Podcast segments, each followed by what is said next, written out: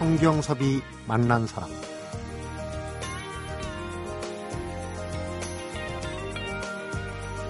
나무늘보라는 동물이 있죠.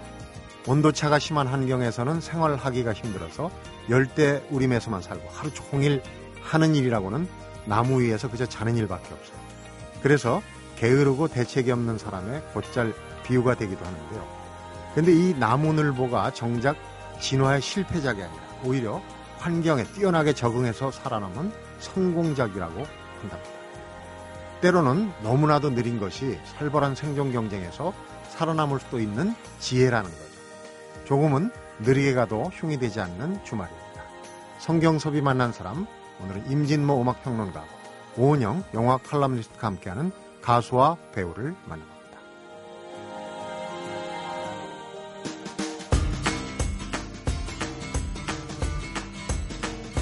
음악평론가 임진모 씨입니다. 어서 오십시오. 네, 안녕하세요.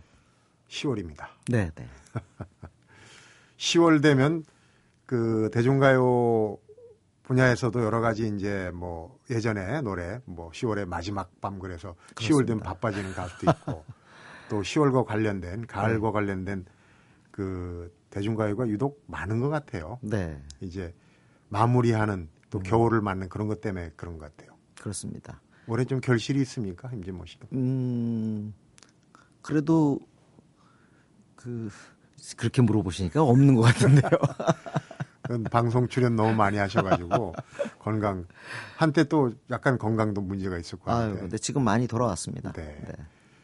워낙 그 팬들이 많으니까 네. 건강 관리를 잘 하셔야 됩니다. 오늘은 좀 가볍게 네, 네. 이 가수를 떠올리면 그냥 웃음이 나와요. 참 네. 밝고 어, 모범적인. 즐겁고요. 네. 즐겁고 좀 선해지는 느낌. 정화되는 느낌. 네, 그렇습니다. 네. 현숙 씨인데요. 효녀 가수. 그렇습니다. 이 흉내 많이 내잖아요. 안녕하세요, 효녀 가수 현숙입니다. 네.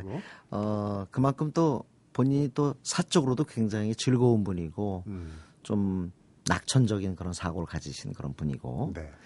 어, 그래서 이 방송가나 이런 또 연예계 쪽에서 굉장히 사적으로 인기가 높은 그런 분이죠. 네.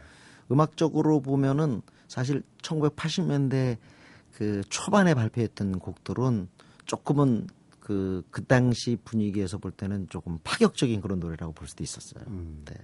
정말로라는 곡은 그 대단했던 곡인 게 제가 그 지금도 어, 뭐 강석 씨도 그때 이제 출연하고 뭐 이홍열 등등해서 그 코미디 프로그램 청춘 만만세라는 프로가 있었습니다. 네. 예.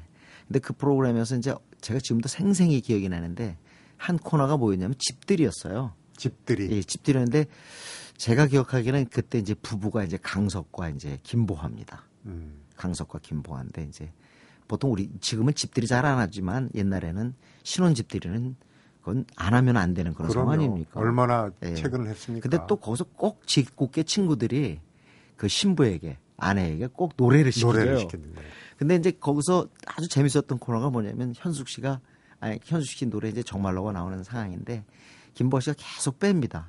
굉장히 수줍게 네. 수줍고 어 저는 노래 못해요 이런 식으로 빼다가 갑자기 그냥 그 자리를 갖다 완전히 그냥 뒤집어 놓는 뒤집어 놓는 네, 딱 그 표현이 정확하네요. 네. 뒤집어 놓는 듯이 그 정말로를 부르는데 옆에 있는 사람이 다 그냥 그 아연 실색하는 그런 아주 재밌는 게 저는 지금도 그 정말로 하면은 그 김보아가 동시에 떠오릅니다. 생각이 나는군요. 그 노래가 진짜로 그랬어요. 그리고 네. 즐겁고 음. 정말로의 그 하나의 효과라면 저는 그렇게 생각하는데 뭐 소풍을 가든지 또는 뭐 어디를 가든지 갑자기 좀 판을 좀 바꿔야 되겠다. 네. 너무 무겁다. 이럴 때 정말로를 갖다가 그럴싸하게 불러주면 음. 그는 그 순간 최고의 스타가 되는 거죠. 너무 재밌고. 전국이 따라 불렀어요. 그렇지 않아도. 근데 이제 우리가 그 만나본 가수들이 뭐 이렇게 저렇게 가수 생활 시작하고 네. 어 뭐 학력이 높고 뭐 제대로 된 그런 네. 이제 그 기회를 통해서 무대 데뷔하고 하는 것도 있지만 현숙 씨는 네. 저희를 보니까 어떻게 보면 그 그때 지역마다 노래자랑 대회가 있지 않았습니까? 예. 노래자랑 대회 출신이라고 봐도 네. 글쎄 본인은 어떻게 생각할지 몰라도 그때 이름으로 봐서는 아직 칠십 년대 말이니까 콩쿠르가 더 나을 네. 수도 있을 거예요. 네. 네. 거기서 이제 생필품을 주로 조달했다 그런 얘기가 있긴 한데 예. 정말로에 얽힌 정말 재밌는 얘기가 있더라고요. 그때 이제 음. 올해가 파독광부 오십 주년인데 타국에 계신 아빠께 그 공연에 갔더라고요. 예, 그 노래 부르러. 예. 근데 그 나이하고 그 노래가 너무 안 어울려서. 맞습니다. 그래서 굉장히 고민을 했는데 예. 이 정말로를 곡을 얻기 위해서 뭐 짜장면 한 그릇을 대접하고 작곡하신 것도 어떤 분인가 해서. 예. 아니, 그러니까 그때 당시는 이제 현숙 씨에게 좀 이제 든든한 지원자가 있었는데 바로 김상범 선생님입니다. 네. 예, 그 속에서 이제 그 현숙 씨가 이제 성장하게 되는데 정말로 를 통해서 완전히 이제 스타로 올라서게 되고 음. 또 팔십이 년인데 포장마차라고 하는 아주 그 그럴싸한 정말 그 포장마차 그 노래 때문에 가뜩이나 그때 포장마차가 이제 계속 생겨나고 있었는데 네. 거리 곳곳에마다 이제 거의 뭐 대형화되는 그런 상황까지 만든 게 바로 이 현숙의 포장마차가 아닌가 싶어요. 네, 포장마차 연합회에서 상을 받았다는 소문이 있습니다. 그때 이 분위기 반전에는 최고인 네네. 정말로를 한번 듣고, 듣고 가죠. 네, 듣고 네. 가죠.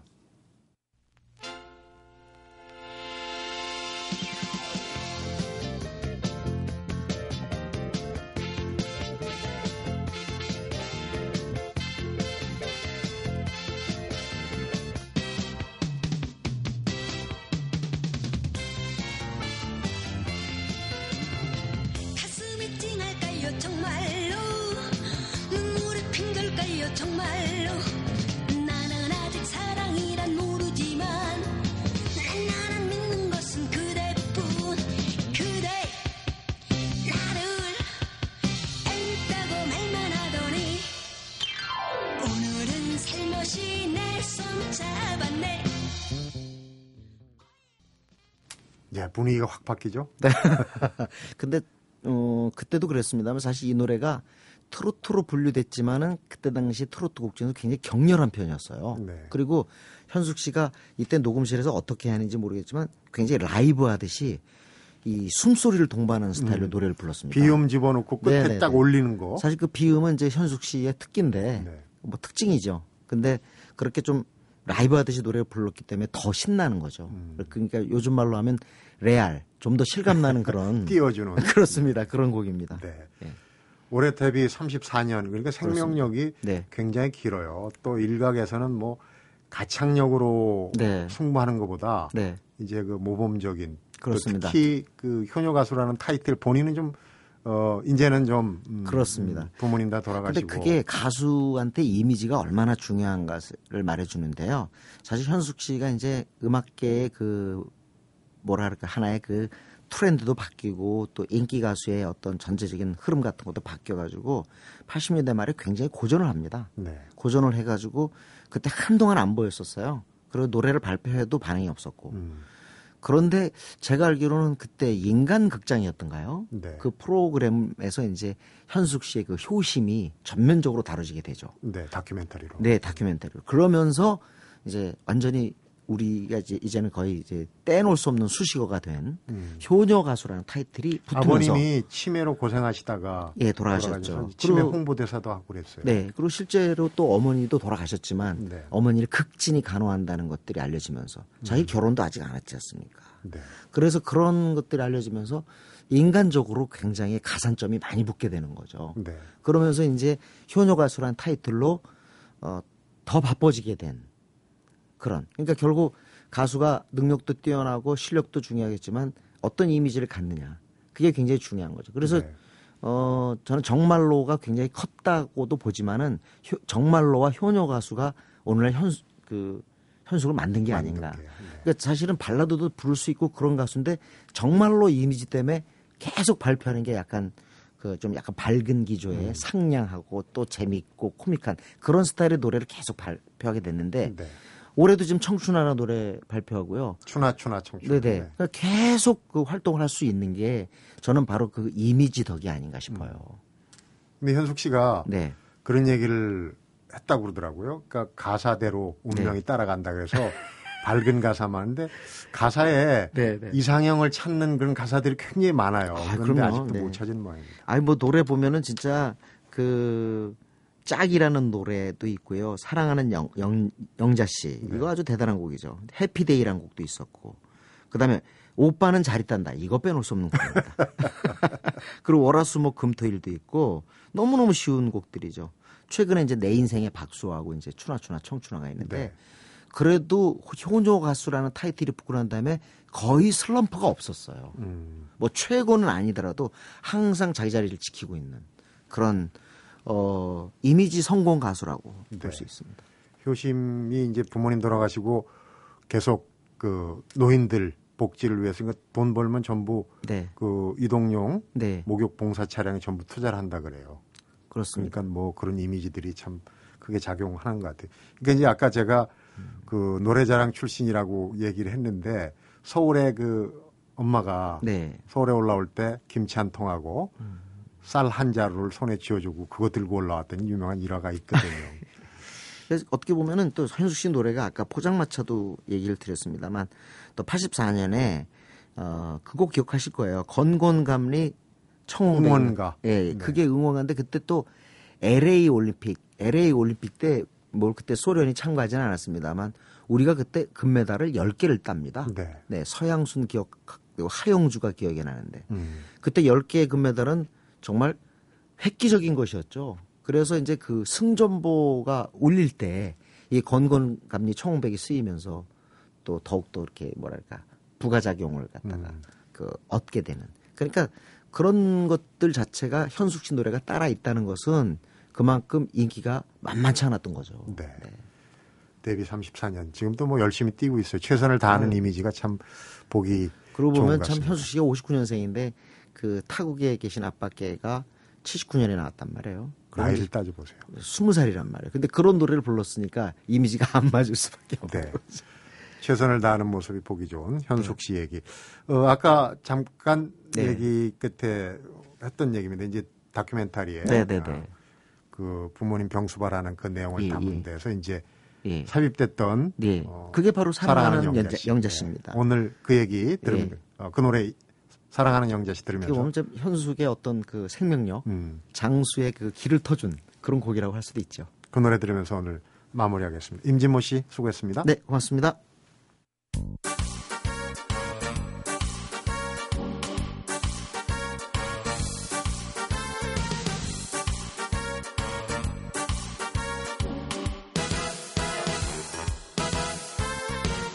이 세상에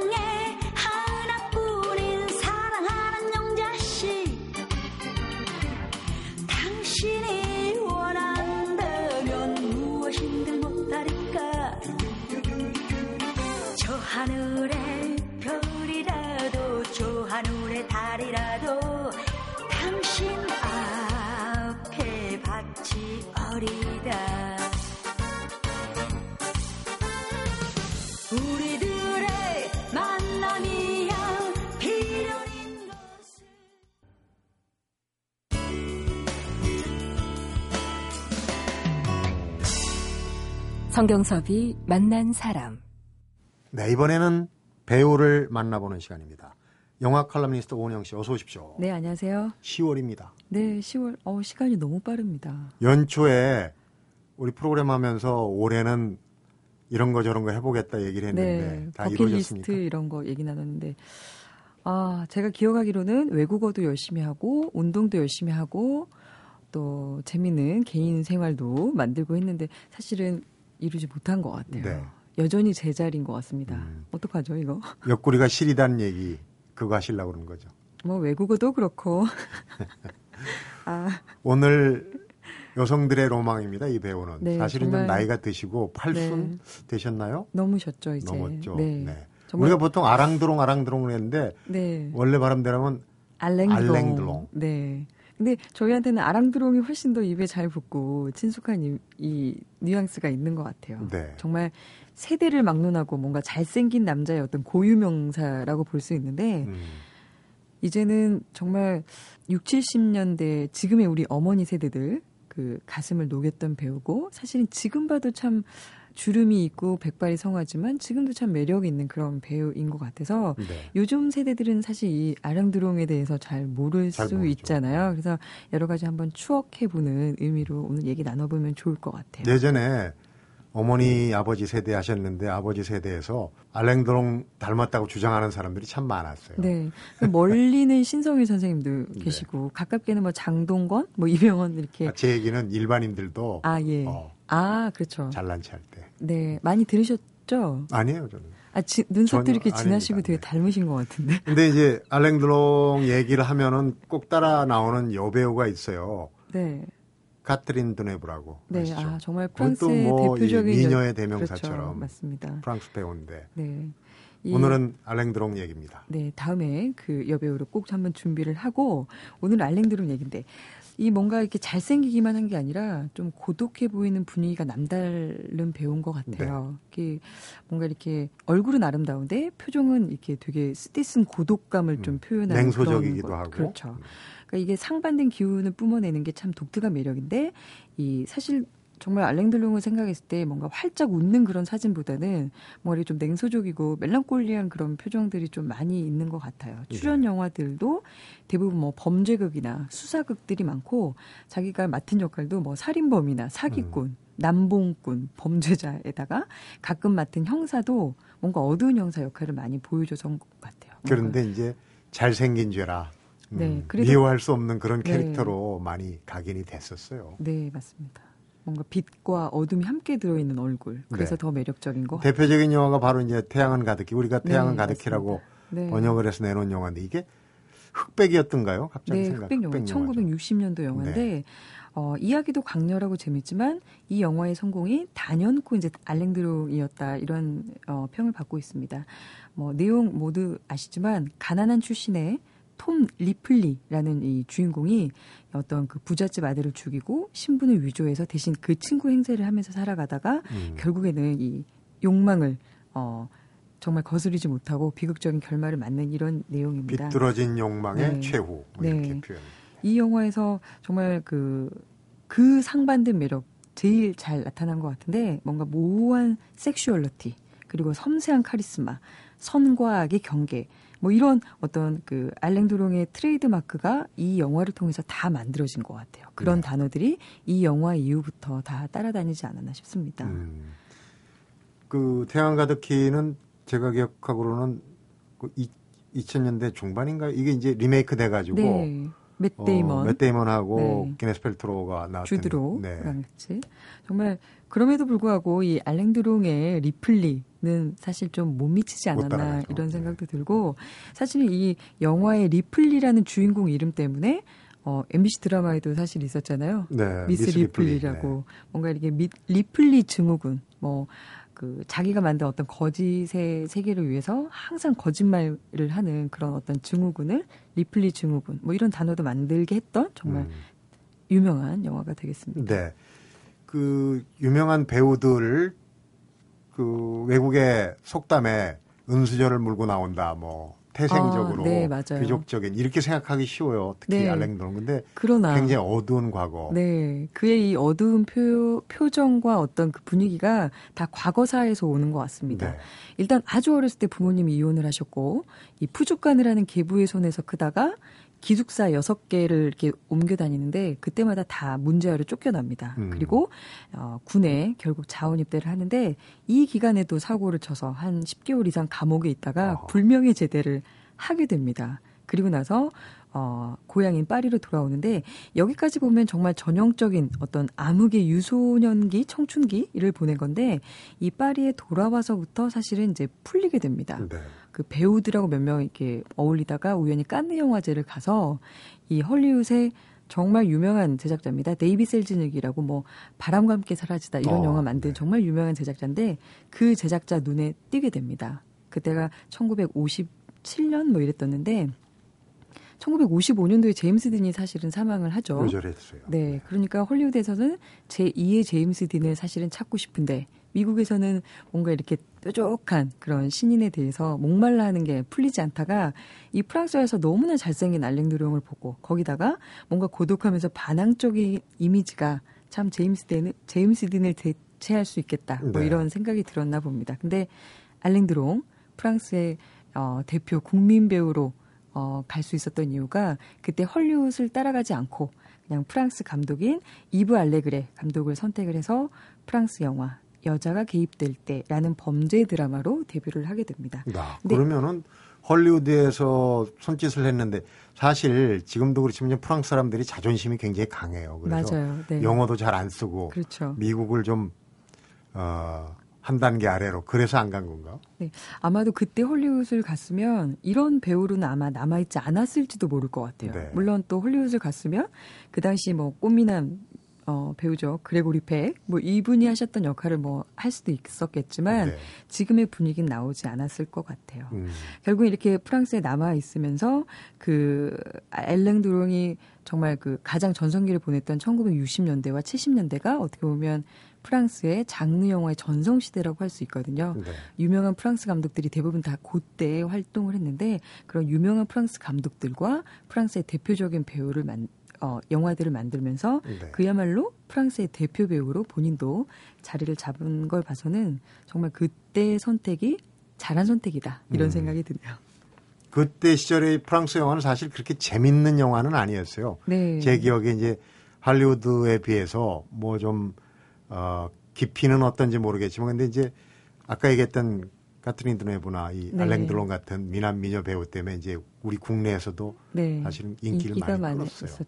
네. 특히 이 감독의 이 영화 이야기를 꼭 한번 드리고 싶은데 장피에르 멜빌이라는 감독이 있습니다. 프랑스 네. 감독인데 말씀하셨던 것처럼 뭔가 이렇게 막 재밌는 영화라기보다는 갱스터 장르 영화의 어떤 연금술사다라고 해서 이 후대까지 정말 칭송을 받는 감독인데 네. 우리나라 감독들 중에서도 뭐 김지훈 감독이나 류승환 감독 이렇게 뭔가 액션이나 음. 느와르 뭐 형사물 하시는 감독들이 항상 이 감독에 대한 어떤 칭송을 하면서 김지훈 감독은 이제 달콤한 인생은 네. 제목도 약간 프랑스적인. 비슷하게. 네. 네. 그래서 뭔가 이 감독에 대한 오마주다라고 이렇게 헌사를 하기도 하는데 네. 이 감독의 영화인 사무라이라는 영화가 있습니다.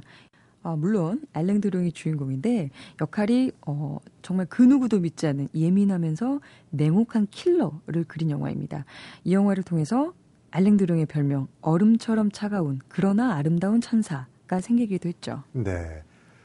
아까 그 태양은 가득히에 알랭드롱의 네. 어떤 이미지, 초기 이미지가 거기서부터 시작됐고 그게 이제 어, 대중 잡지나 뭐 그 평론가들 입에 많이 오르내렸다고 네. 치면 이 영화도 또 그런 의미가 네 맞습니다. 특히 있다면서요. 이 영화는 패션 잡지에서 많이 언급이 되는데 음. 이 영화 속에서 알랭드롱이 킬러임에도 불구하고 항상 이 멋지게 트렌치코트를 입고 나옵니다. 그래서 네. 뭔가 남자의 트렌치코트에 대한 어떤 정석과 같은 그런 캐릭터를 평가를 받고 있는데 네.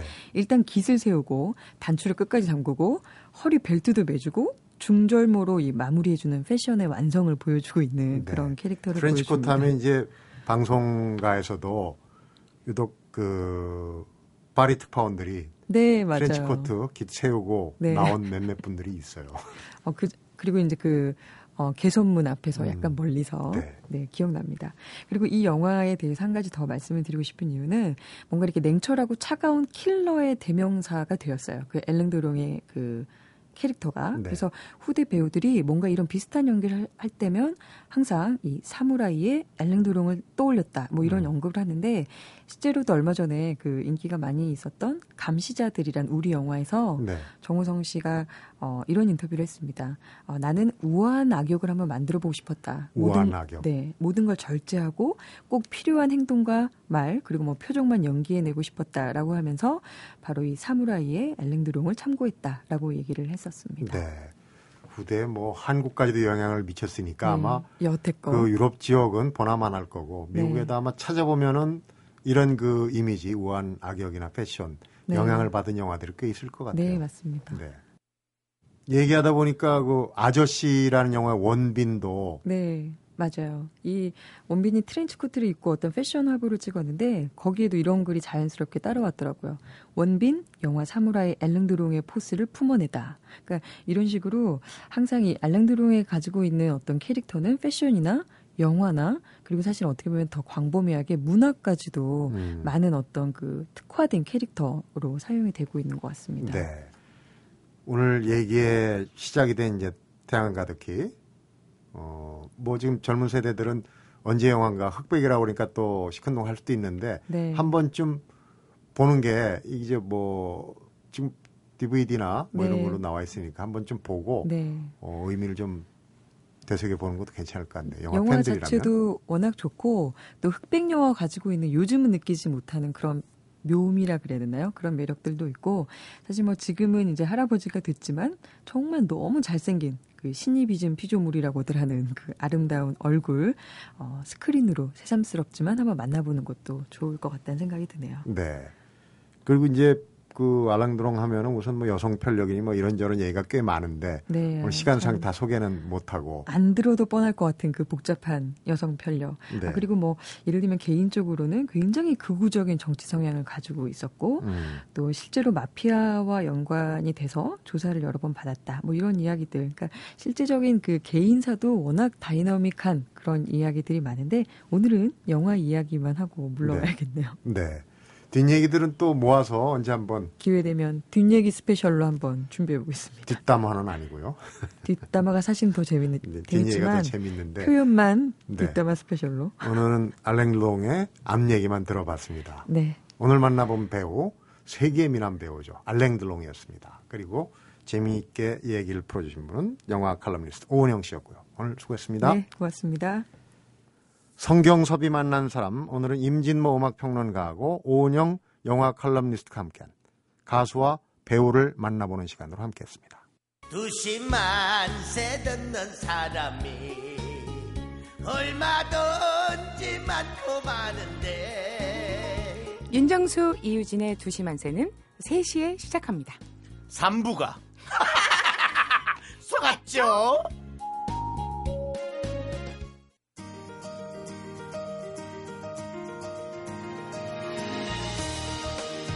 하늘 아래 영원한 건 없다는 걸 가르쳐주는 계절이 가을이 아닌가 싶습니다. 한여름에는 상상조차 하기 힘들었던 단풍이 벌써 물들기 시작했는데요. 이 가을 역시 곧 겨울에게 자리를 내주겠죠. 올가을은 유독 더 짧다고 그러니까 이 주말에 잠시라도 짬을 내서 멀리 가진 못해도 주변에서 한번 가을 정취를 느껴보시기 바랍니다. 성경섭이 만난 사람 오늘은 여기서 인사드립니다.